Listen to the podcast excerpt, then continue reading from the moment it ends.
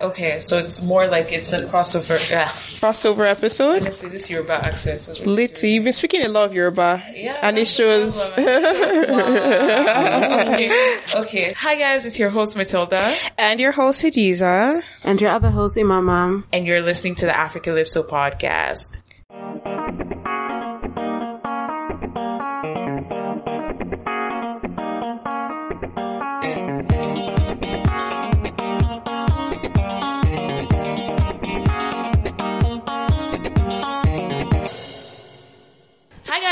Welcome back to this week's episode. This is a crossover episode with the Kenyan Plug podcast. So we have today the host Shiro. Hey! Hi. Hey girl, how are you doing? Yes. How is everyone? How are you guys doing? We're good. We're all right. Good. You know, tired of lockdown, honestly. Oh, it's kind of coming to an end, Loki. Is it? Yeah. Yeah, a lot of businesses are like reopening and stuff. Yeah, people are ca- being called back to work. She said people. Yeah. I, I, no, me and me and a bunch of others. yeah, but it's, I think it's even more scary now because it's like we're being called back to work, but still at a risk. Yeah. Businesses are opening, but still at a risk. Everything is carrying on almost as usual, but then the threat of the coronavirus it's is still there. Yeah. So I I don't get it. Shiro, you're in America. Tell us what's going on there. I just happen to be in a state that has, we are in phase two. I think we're about to transition to phase three, uh, which means that we are like open back up. I'm going back to work this week. Uh, the issue is now that we, we hadn't even had a curfew this whole time. Like we have not even had a curfew this whole time. Three months, Manzi. And now we have a curfew because of the riots. Wow. Oh, what state are you in? North Carolina. Okay. NC. Woo woo. Um, yeah, so we have a curfew from 8 to 5 a.m., so 8 p.m. to 5 a.m. because of the protesting and the riots that took place uh, over the weekend. But this whole time, we have not had a curfew. It's ignorance, ignorance, ignorance. Okay. Sounds sounds like what I thought. Yeah. Um, yeah, we didn't want to like delve too much into it because that's kind of what our um we have Amebo interludes. They're like the short episodes where we talk about what's going on. But I feel like because this is like so so current, it probably would have changed by next week. Sorry, I'm talking about the whole George Floyd and the Black Lives Matter protests Yeah. that are going on. I thought we kind of have a duty in some kind of way to just even if it's like for two minutes, just talk about what's going on and like bring people's attention to what's going on. So, um, does anyone have any opinions on what's going on? Shiro, especially you. I, for me, my biggest thing is it's been happening. This is this is something that's been waiting on happening, and it's just the beginning. I, I, as a person who is extremely woke, I'm just trying to keep it on a low level because I don't want to get too upset or just like whatever. My how I feel about it is is I just don't even want to express it. But the thing is, it's gonna happen. It's going to be crazy, and it's it's overdue and it's over time. And I think it needs to happen. I'm down with it. I'm not outside because I have my personal opini- opinions, which are like work on yourself before you can start trying to fix the world. But at the same time, it's about to happen. It's about to go down. Yeah. And I, I think it's also weird because like the protests are going on, but then Corona is also going on. So like, I know- Corona yeah. is so done. It's so done here. Like we we don't even care about Corona. Corona never happened. Racism took over. I told you, Corona is a conspiracy as of this week. Wow. Last week. Interesting. Yeah, it's What has this past week been? It's been a lot. It's been exhausting, is what it has been. Yeah. The world is not happy. I'm ready right now. for rapture, you know. Are you really though? Ah, Mama, you don't know me. no, my I'm just.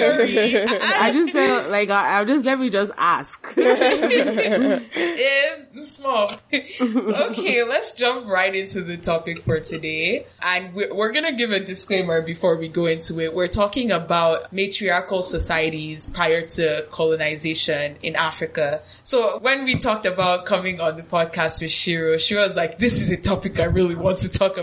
And I was like, okay, let's do it. Why not? We like spreading this um matriarchal utopia argument, I guess. So like, yeah. So I'm sure. Could you start out as to like why it is that you wanted to talk about this and like what your opinions are on like if our societies in Africa were matriarchal before colonization? Before she goes on, actually, could someone define like what matriarchal means? A matriarchal society is um is which a female leads a family, colony, or tribe. Okay. Okay, cool. And that's the same. If you say patriarchy, that's it Okay. means when a man leads Yeah. a family, colony, or tribe. Yeah. So, what were your opinions? I really wasn't trying to be too historical about it because, you know, but history does repeat itself, so we should put that in there. I was really aiming it towards the angle of a woman's world versus this man's world we've been living in. And, um, and just how like the small changes I mean, if anyone has been in a relationship, if you've been in a household where the woman is in like, not the lead, not wears the pants, but is very vocal,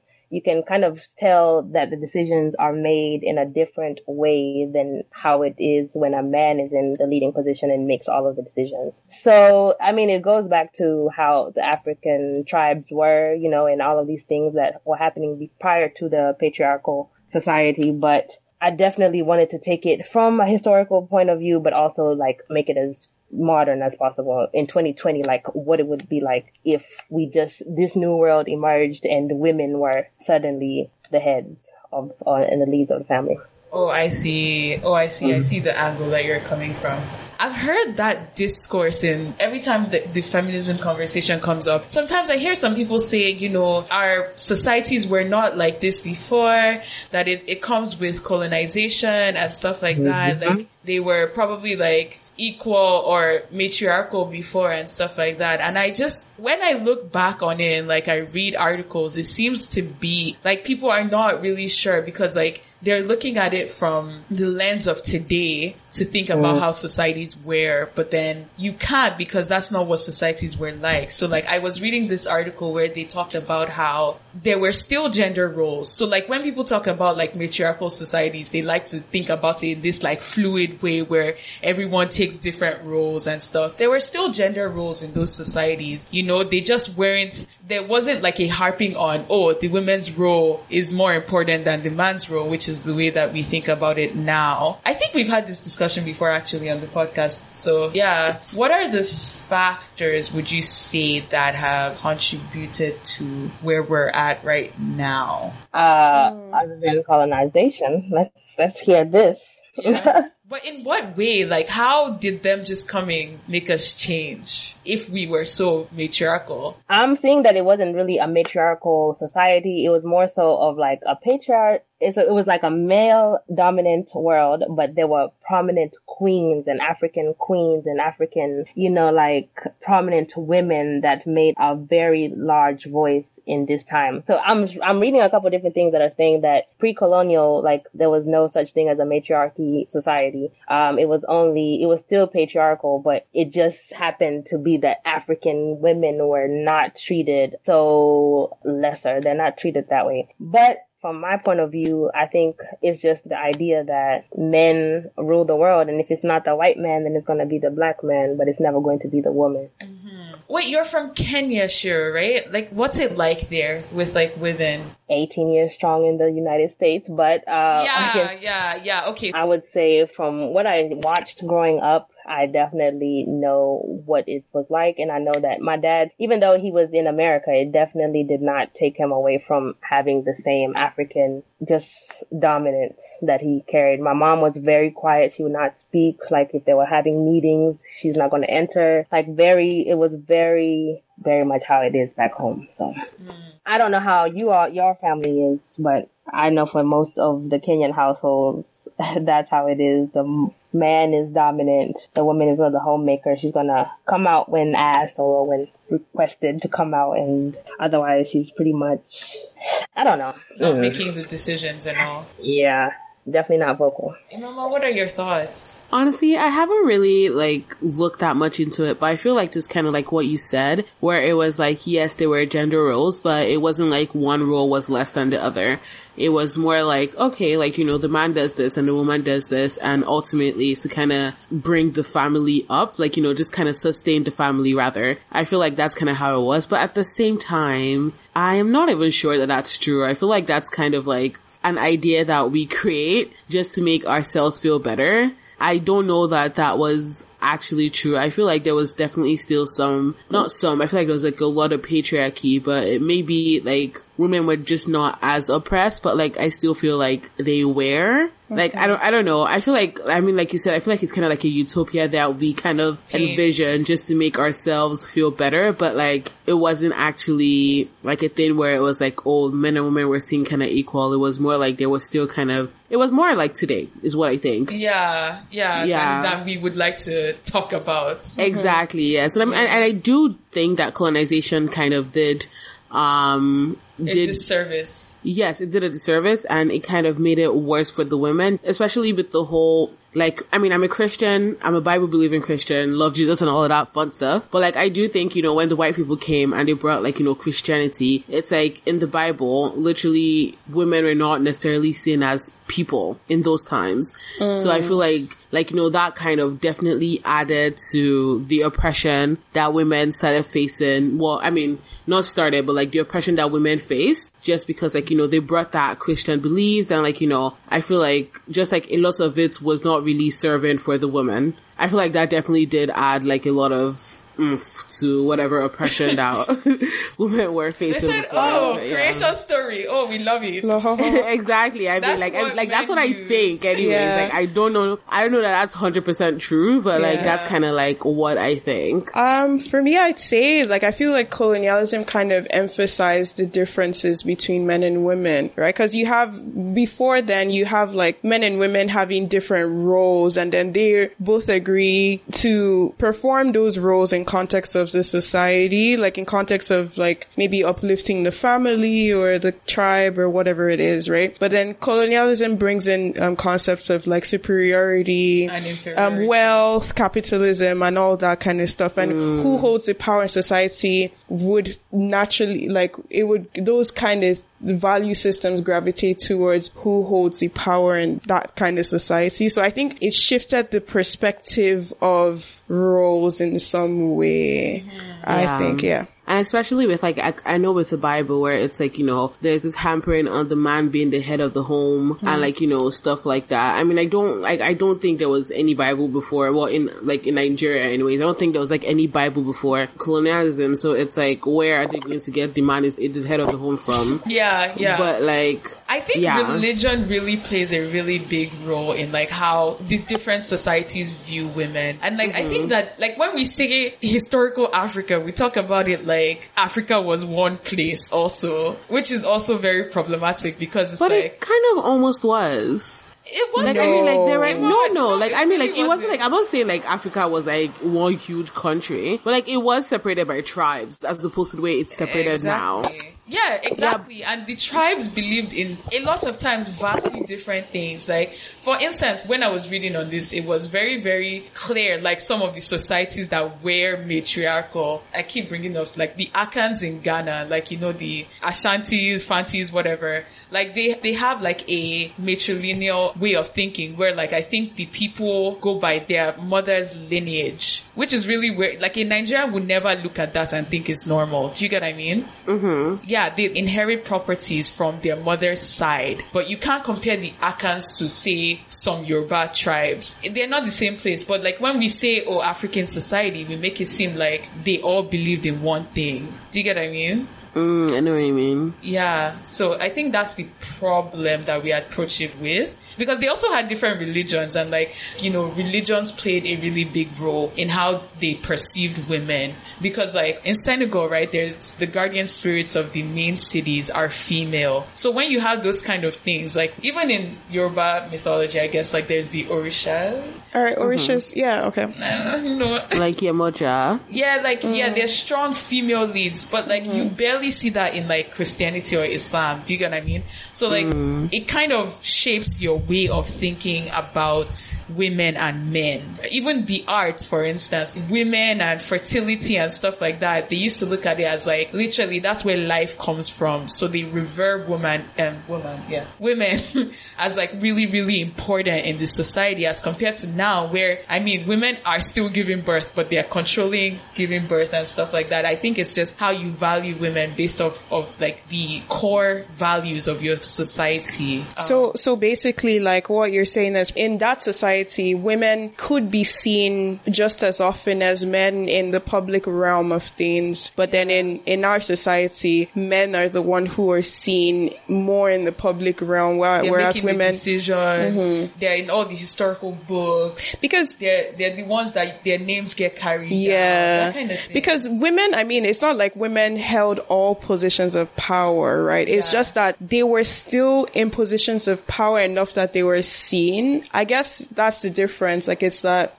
like power is just seems, appears to be more distributed then versus now. now. Yeah, that makes sense. But what do you guys imagine society would look right now if it was, first of all, matrilineal? Because, like, I think there's two different types of matriarchies. There's like matrilineal where property is passed down through the um, maternal line on the death of the mother, not the father. And there's matrilocal, which means families are established in proximity to the bride's extended family. That's really weird. So like the man moves into the woman's like House, yeah, family. That's so cool. Okay, so first of all, matrilineal, how do you think our society would look like if we, you know, took our mother's names and our properties were passed down through our our mothers? I'm laughing in Igbo because, like, you know that thing where, like, when the men die, they shave the woman's head and stuff like that. They take all the property, the man's family. I wonder what that would look like if women were the ones that the properties were. I think Igbo men might just die.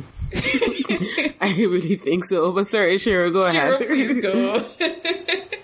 I, I, okay, sure, go ahead. I yeah. haven't heard her talk. No, I'm listening. I'm just enjoying you guys' conversation. Uh, I really, I hate to be like the one who's not historically, you know, uh, educated in this because my family, my grandmother was the dominant one. She passed down all of her land, all of her stuff to her kids. Really? Was So that the that- norm? Um, I think it was the norm for her because the way she was raised was to be a self-starter. I don't think she, my grandmother was like a rebel of some sort, so she kind of did her own thing. She, but how she set up her family is beautiful and that's what I kind of want to do. That's why I wanted to speak on this because She's a of matriarch. the fact that she's a matriarch. Yeah. Yeah, love to see it. Love to see it. So how how would that differ from like other families? How did that look? Was it a peaceful hand down of property? Did her children take her last name? Yes, we took the family name. Um, the thing about it is she just, it caused issues because we didn't have a, my grandfather passed when my mom was 12, so we didn't have him around for quite a long time. And, um, so I, I think that that's what pushed her to be the matriarch of the family. And that's what made her work harder to leave those things behind for her kids. But, um, for the family, I would say like it, there wasn't a struggle. I think it was more so about who was going to take the man, like who was going to replace her. I think that's how we come off. But I definitely cannot speak for other families because. I'm not historically inclined to speak on that. So I'm that's that's why I'm here enjoying you guys' conversation. Oh no, but we have, we love hearing your opinion because like I know you grew up in the U.S., but like I mm-hmm. Wonder what like that looks like still because your family is still Kenyan, right? And you know like when African families move, they still try to keep like a sense of like culture and stuff like that. So you'd still see, except if you're like I know there's families that move and try to like you know discard of their culture, but I think for the vast majority of it, they still kind of keep up the culture. Some families even end up being more cultural than even families back home, I think, when they move. This is something I talk about on Kenyan Plug all the time. Uh, my family and I were not close. I live with my dad here and my stepmom, and I don't really speak to them. And we, uh, yeah, we don't have any culture. That's why I kind of started the Kenyan Plug because if I did not start the Kenyan Plug, I would kind of have no connection to Kenya because of how removed we are been, you know, since being here. So when it comes to these questions, I'm not your girl for this.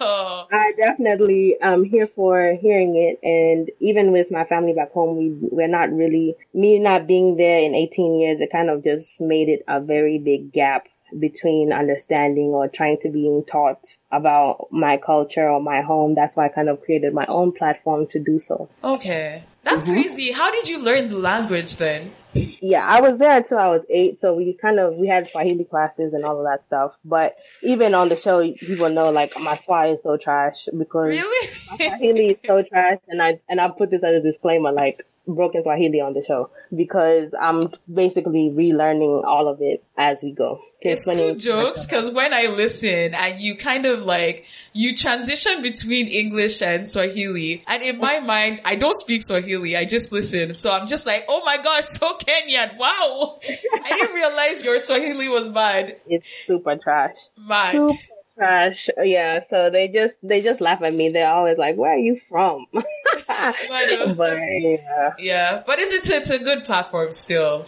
Um, Imama, what do you think Igbo culture would look like if it was matrilineal? Man, honestly, well, I guess, so I feel like if we are going from the way we currently are Yeah. to a matrilineal society, I feel like the Igbo men might actually start a riot.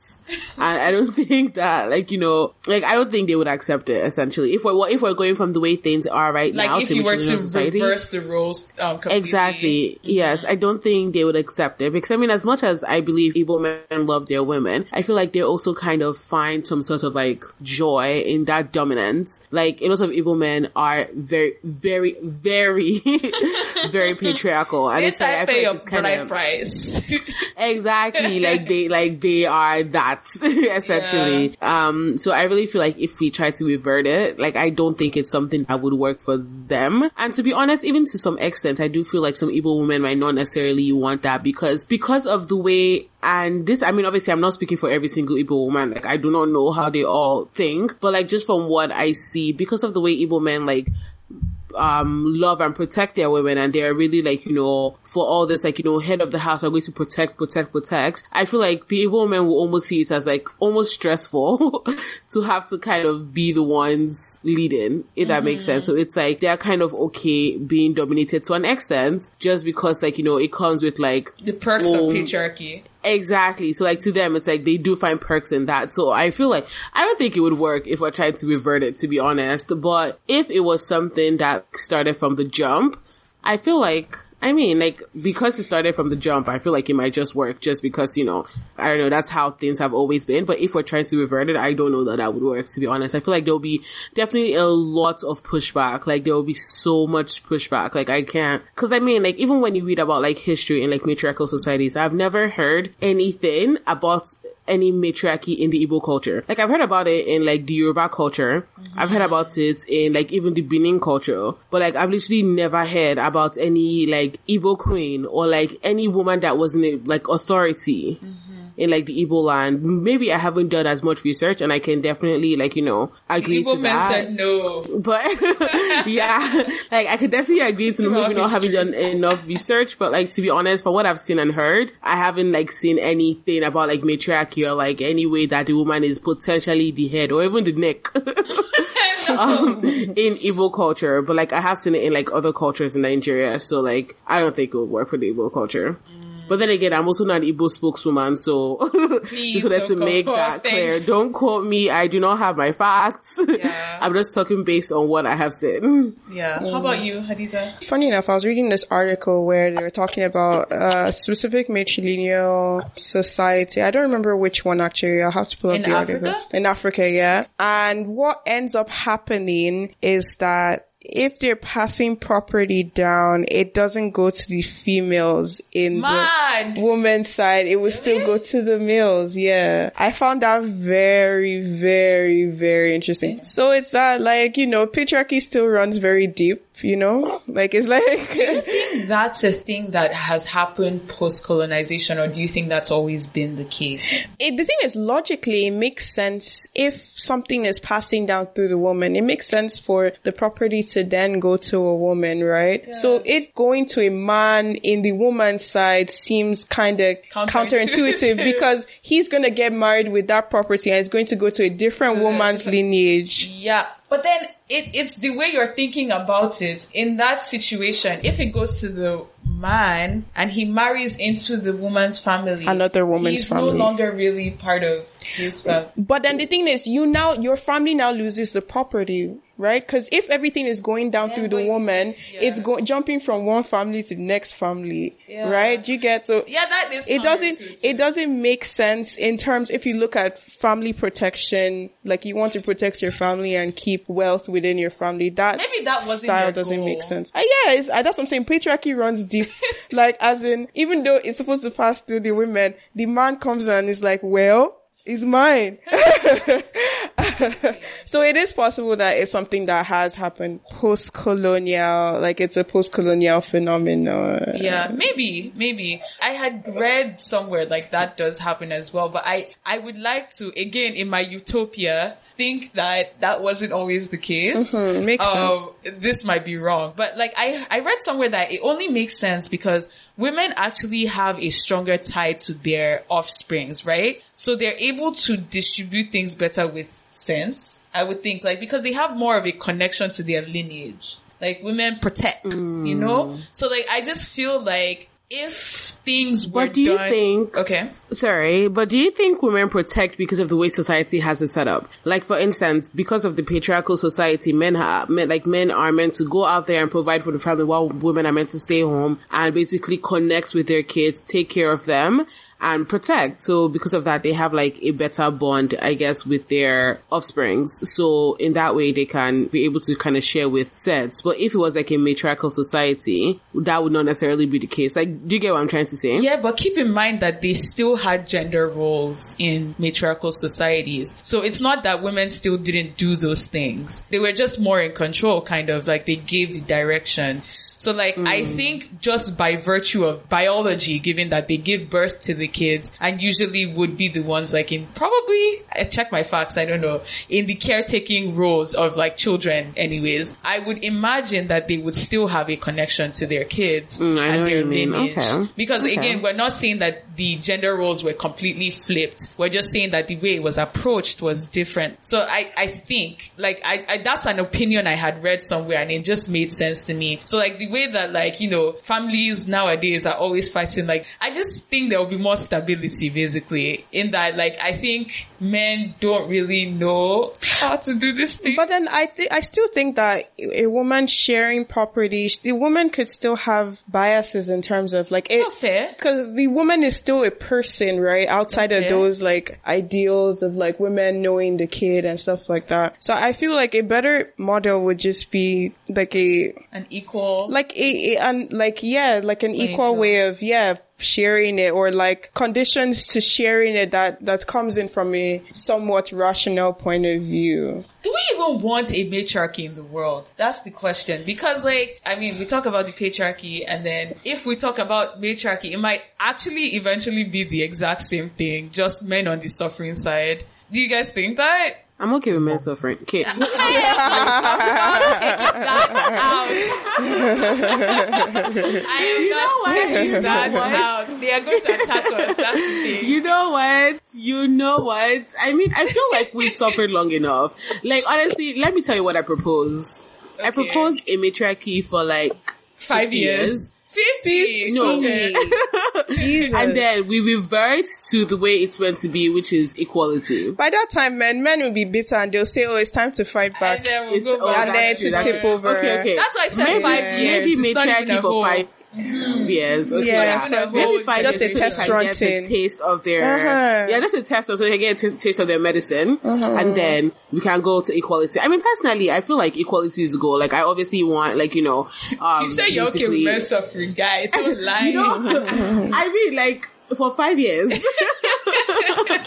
but I mean, like, no, no. But like, all jokes aside, I do kind of feel like equality is the goal. Like, you know, that's obviously why like there's feminism and all of that. It's like the goal is to kind of be on the same playing field. But like, I would also recommend matriarchy for five years. Yeah, yeah, yeah. and then, yeah. What that would look. I, I don't know that there's a way for our world to go to that now because like I feel like Christianity and Islam have like so dominated and I think it really, really, really, really, really, really plays a big role in how we see men and women and I don't think that can change like the patriarchy anyways. Like I, I even saw that someone was saying like even right now we approach feminism from the stance of patriarchy. Like we're looking for equality within like an already patriarchal society. So we're saying like it's okay if it's patriarchal, we just have to like strive for equality, which is kind of weird. I don't know. I don't know how to explain that. It made sense when I read it. Explain it. Like like looking every to time be in a man's world. We are, we are looking Exactly. in a man's world. We're looking They don't for what? to fight that. equality in a man's in a man's world instead of having our own examples or our own definition of what we expect as women and how we want to be treated. Exactly, mm-hmm. exactly. Shiro, you did that well. Yes, that's what I wanted to say. Yeah, even when I was reading the articles and stuff about history, I couldn't put myself in that world because that is not our reality. Do you get what I mean? Like, I couldn't think like them. That's why I say when we look at history, we look at it from our lenses. So we try to interpret it from our lens right now, but they thought so differently that like if we interpret it, we'll kind of like go to different extremes because of the way we think right now. But we should kind of dismantle what we think right now because if we continue thinking it's a man's world, it's a man's world, it's a man's world, and we're looking for equality within that man's world, how's that going to work? It's always going to default back to a man's world. Yeah. I, I don't know. I don't know. Sure. What do you think a matriarchal world would look like right now? I think that women are just naturally more nurturing. So even when we want to ma- make the men suffer, we're not going to make the men suffer. It's just not something that we are. Imama I don't know. I disagree with that though. I cannot. I actually disagree. everyone, but I know who me me. I would not want the men to suffer because men are just more vicious with their attacks. So I don't want I them guess to that makes attack sense because like you're the one that that birthed them, right? Like you gave birth to them, so you probably wouldn't want them to suffer. But in the other way, like when men are really wicked to women, they were birthed by women. Women nurtured them. So it's like, I mean, like, I guess kind of like what she was trying to say is that, like, you know, women are just kind of more, like, they're more nurturers, like, they're kinder, I guess, is what she's trying to say. So it's like they probably wouldn't, I don't know, I don't know, man. If you said, uh, like, no, it's just not happening. Uh, I think that it just depends on the woman you are. And that's why they said all women cannot lead because if you are thinking emotionally, you're going to end up making an emotional decision, which is going to end up hurting more than you're trying to help. But, you know, it is what it is. We all cannot, we all cannot be in those positions. But if it was me being in a matriarch, like if it was me having that opportunity to have, I cannot say like another woman is going to do this because we never know. We never know. Mm. But if it was me, I would definitely take it on a spiritual level. I- you said, you guys said a lot of stuff about religion and Islam and Christianity. And that's what I'm thinking. That's why I'm so left. I'm a left thinker, like completely. So it's just going to be like complete spirituality type stuff, which is going to, I feel like that's the world we're living in. We're entering a spiritual world. We're no longer going to be focused too much on religion and stuff like that. But that's my, my view of it. I cannot say that's how it's going to be.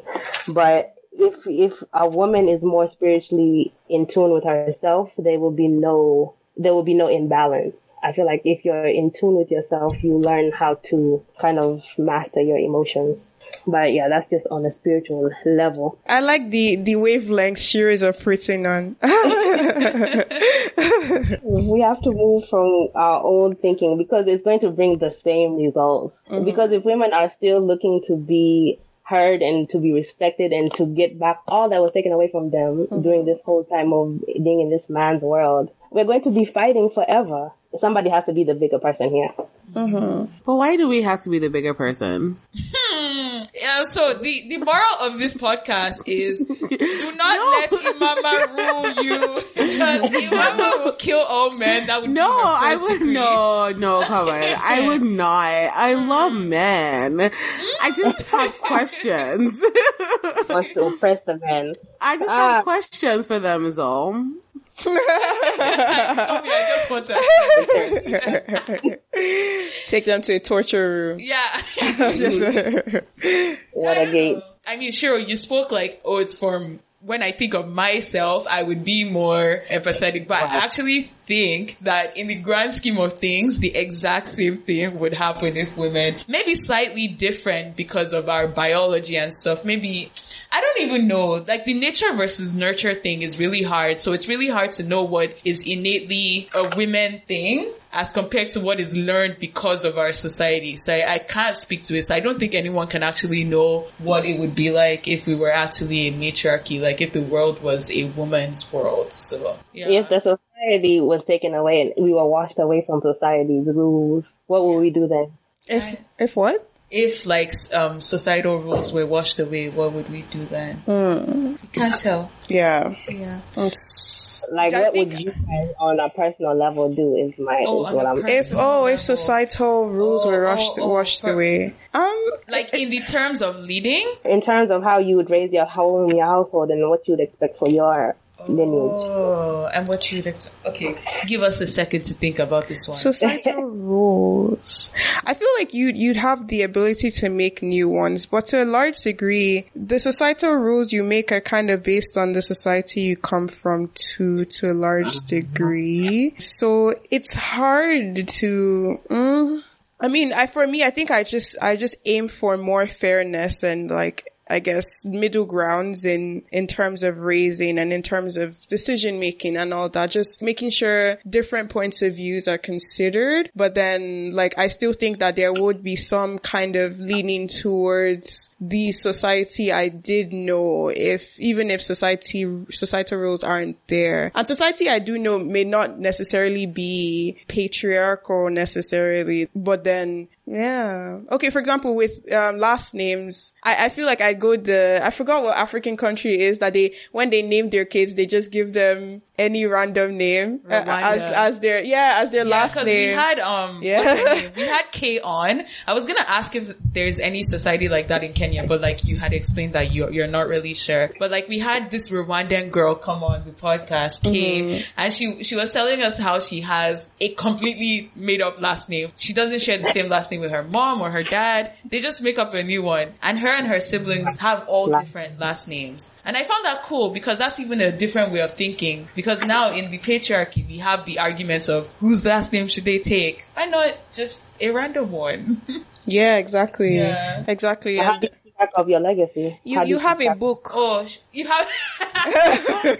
You have a book, um, you keep it on the cloud. My God. it's true. A really long line of um, Yeah. family tree. yeah. Yeah, so it, it doesn't have to be by um, last name. Yeah. Have another way Maybe everyone will have a stamp. A tattoo, exactly. A tattoo that you can exactly. pass down or something. I don't know. But then how do you know which tattoo to pass down? So You let's say you have two stamps. then everybody you have have two a lot of stamps. Then the kids will now have four. Is that what it is? There's enough space. yeah. It's a type of mark. It's a, it's a type of mark. You know which tribe someone is from based on their mark. Based on their mark. They're marks, exactly. Mm-hmm. Mm-hmm. Exactly. Eh-, eh. but then when people marry intertribe now, will you give them the two you marks? give them two marks, and then if they now marry uh-huh. intertribe, will you give them four? Is that how it's going? I don't understand why not. There's actually enough space on your body to mark all the Keep it in the cloud, guys. yeah, the cloud thing also works because Yeah. it's 2020. Yeah, Like, yeah. yeah. Until somebody hacks the cloud. and then changes your whole lineage. But why would they do that? Like, what? What joy? What joy does that bring? Nothing. It doesn't bring anything. Hey, are you? Have you been to America? to America with fun. Oh my gosh. Mm-mm. But mm. it's it's really fun to imagine a world that that is not what we have right now, and it'd be nice to continue thinking outside the box because, like, I feel like that way we can shift away from thinking about these societal rules that we have right now. Because I think a lot of them enable the patriarchy, and like it just usually defaults back to that, no matter what rules you bring up. But yeah, I think we've exhausted our opinions. Do you guys have anything else to say on this? No, not really. I feel like we have actually spoken a lot about important stuff. yeah. And it's crazy because this follows the episode that we talked with the guys on like feminism and stuff like I'm that. pretty sure people are going to be like, "These women are talking too much Yo, about." honestly, we are slowly becoming a feminist podcast. Like it seems to seep into almost every conversation we have. Um, but yeah, we're black, we're women, so it's going to shape our experiences. So it's like, yeah, we're going to talk about this a lot, guys. Just stick with us; you will learn a lot. yeah, I think so. I've Yeah. learned a lot episode. What'd you say? I said I've learned a lot from the episode myself, so I'm are going to learn a lot. Yeah, that's honestly the. I think um when we post this episode, I'll post like a lot of the articles we were all looking at because like some of the bro like papers on papers on people analyzing and like people having different opinions. Some people were really really strongly of the opinion that we are deceiving ourselves, like deceiving ourselves that there were no matriarchies. But then I think the people that did believe there were matriarchies usually had examples, and I would like to believe those, but they just explained that it's just not the utopia that we think that it is. So yeah, let's do lessons from the week, guys. It's been so long since we did that. yeah, we haven't done that in a bit. Yeah. Shiro, what lesson has this week taught you? Just one that you'd like to share. Oh, okay. So today is actually Madaraka Day. Um, What's which that? Is Madaraka Day, which is um Kenya's like it's not their Independence Day, but it's like the day that they had self-governing. Hmm. And nice. Say it again. Madaraka Day? Madaraka, Madaraka, Madaraka. Got it. hmm Yeah, so Madaraka Day. And um actually the thing the thing that um Kenyatta said, which was the president, the first president, he was saying like the white people when they came, they they when they came to us, we had like established ourselves, we had our trade, we had our goods, we had our stuff, and they had a Bible. But when they left, they had the goods, the trade, the everything, and we had the Bible. So it's it just goes back to that, and I think that's been a common thing that's been happening with me. It's been kind of with what's happening here. We kind of just constantly have to. I have two black nephews. And it's just like a constant thought. I hate to bring it back to the Black Lives Matter thing, but that's why I'm No, going with no, it. don't hate it. Love it. Yeah. We want to hear it. I, I, it's sad. It's sad because we as African people, I don't know why we kind of, I don't know if it's a conscious thing or if it's an unconscious thing, but we kind of put ourselves in like a different category just because we know that we don't have their same struggles. But it's like when we have kids or nephews or anyone who lives in this world, it's just like a different kind of thing. And what I learned from this week is like some conversations that we think we don't need to have, we have to have. And it sucks because we just, we kind of put ourselves in this bubble, but the facts are is that we are in a, we're in a place where we're going to have to inherit other people's problems. Yeah. And I think it's just a common, it's a constant reminder to never get stuck in the bubble. Mm. Yeah. That's a really That was good deep. one. Yeah. I kind of really like, I feel like to an extent the world is kind of getting more conscious about that because I'm seeing black people in many different countries still empathizing a lot with what's going on in the US right now. And I think it's also nice because we're also drawing from their experience and kind of like speaking up about ours as well. Um, so I, I just, I'm happy that we're doing that because yeah, it's just indicative of like what exactly is already going on around the world. So yeah. Thanks, Shiro. That's good. Thanks for having me. See, Mama? Um, what have I learned? I feel like it's kind of related to the Black Lives Matter thing, to be honest. I feel like I have kind of like, I mean, I've always known, but like I've just learned more that the world really is just not fair to like, uh, black people. And honestly, like, um, I also learned that like, you know, you need to actually take time out of like, I mean, it's okay to take time out of social media and like, you know, actually take a break. Like it's okay to take a break and disconnect and actually just like breathe and rest. Like I know sometimes like some people feel guilty about like, you know, needing to take a break and like needing to kind of like unplug because they feel like they have to be actively like, you know, being like activists, or, like actively showing support on social media. And honestly, wow, like that's great. Like showing support and like, you know, doing all that great stuff. Like that's awesome. But like, you also, like your mental health also matters. So like if, you know, you're getting overwhelmed, I feel like it's very, very important for you to actually be able to take a breather, like take a step back, take a breather, pray, meditate, do whatever it is that you do to kind of like, you know, try to find rest in yourself. And like, you know, if you need to hop back on, hop back on. But like, I do think I have definitely learned that it's okay to kind of unplug and take a breather and you don't have to feel guilty for like guilty, um, at the fact that you are not as engaged as everybody else is. But this does not apply to white people. I think white people should always be engaged or they should just be keep, or they should just keep quiet. I don't think that they need any breathers because yeah. They've had enough. They've had enough breathers, but I do feel like, you know, if you're black and like this is basically too much for you, I do think it's definitely okay for you to take a breather and just like disconnect for when you need to. That's what I've learned. Okay. I can go next because mine kind of almost directly, not direct, it doesn't directly oppose what you said, but it's just on the other side. I, my lesson is I was just watching a YouTube video yesterday from like a black British, um, YouTuber and he was, he was just basically talking about the role of like, cause he's an influencer, right? I wouldn't say we're influencers, but we have a platform. And I mean, I had been seeing all of these things and I, I really am exhausted, really, on everything that's going on. And I, I feel like my, my reaction to the whole George Floyd thing, I was just exhausted and I just wanted to disconnect, to be honest, from the whole thing. But then, I mean, this guy was talking about how if you have a platform, just in whatever way possible, trying your best to, you know, share how you can help the cause. Cause like the guy that knelt on the neck was only arrested because people are protesting and stuff like that. Mm-hmm. So it's actually individuals as a collective coming together that are making these differences. So if you have a platform and you have people that listen to you or whatever, just share. Even if you don't, I mean, everyone kind of has a platform right now in the social media age. So like, even if it's like, you're not the person that's going to share it, then donate, you know, to like the protesters. If you're not going to go out, donate to the people that their calling is to go out and be the people on the streets protesting. Do you get what I mean? Like help them out with bills, you know, if you're a lawyer, you know, represent them, just those kind of things in whatever little way that we can give back. Yes, plug out when it gets too much for you, but don't ignore it to the extent that you are doing nothing because if everyone decided to do nothing, nothing will get done. So yeah, that's just that was my lesson from that YouTuber's video. And I mean, see, he's talked about it and just him talking about it made me reflect on my own like contribution to this whole thing. So yeah, Eliza.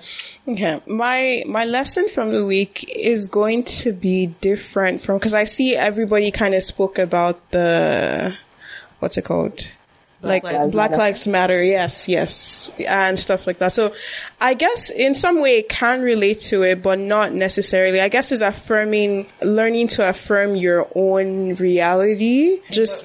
In like your own experiences and stuff like that. Even though someone is like or could potentially ask you why your reality is your reality. Do you understand that kind of thing? So it's like okay, so let me relate it to the Black um Lives Matter. La- Lives Matter situation. So where you have black people saying this is what is happening, right? And then on the flip side, you have other races being like, oh, but this is not what happens for me. So therefore it's not what is happening, period, and stuff like that. So being able to affirm your reality and speak about it is just, I guess that's my lesson for the week from my own perspective and my own life. Yeah. Yeah. Yeah. Well, this was a deep, deep episode because the world is actually going to shit, it seems.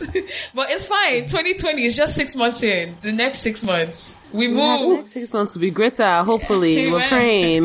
Amen. Oh, oh, oh, I learned another thing, but I, I'm not going to delve too deep into it. We need to start questioning this people of color term that we keep using. exactly. Bruh. Bruh. Bruh. Anyways, yeah. Alright guys, thank you so much for tuning in this week. We will see you next week with the Amebo interludes. Shiro, thank you so much for coming on the podcast. This has been fun. Thank you, thank you. Thank you for having me on. Bye. Bye. Bye.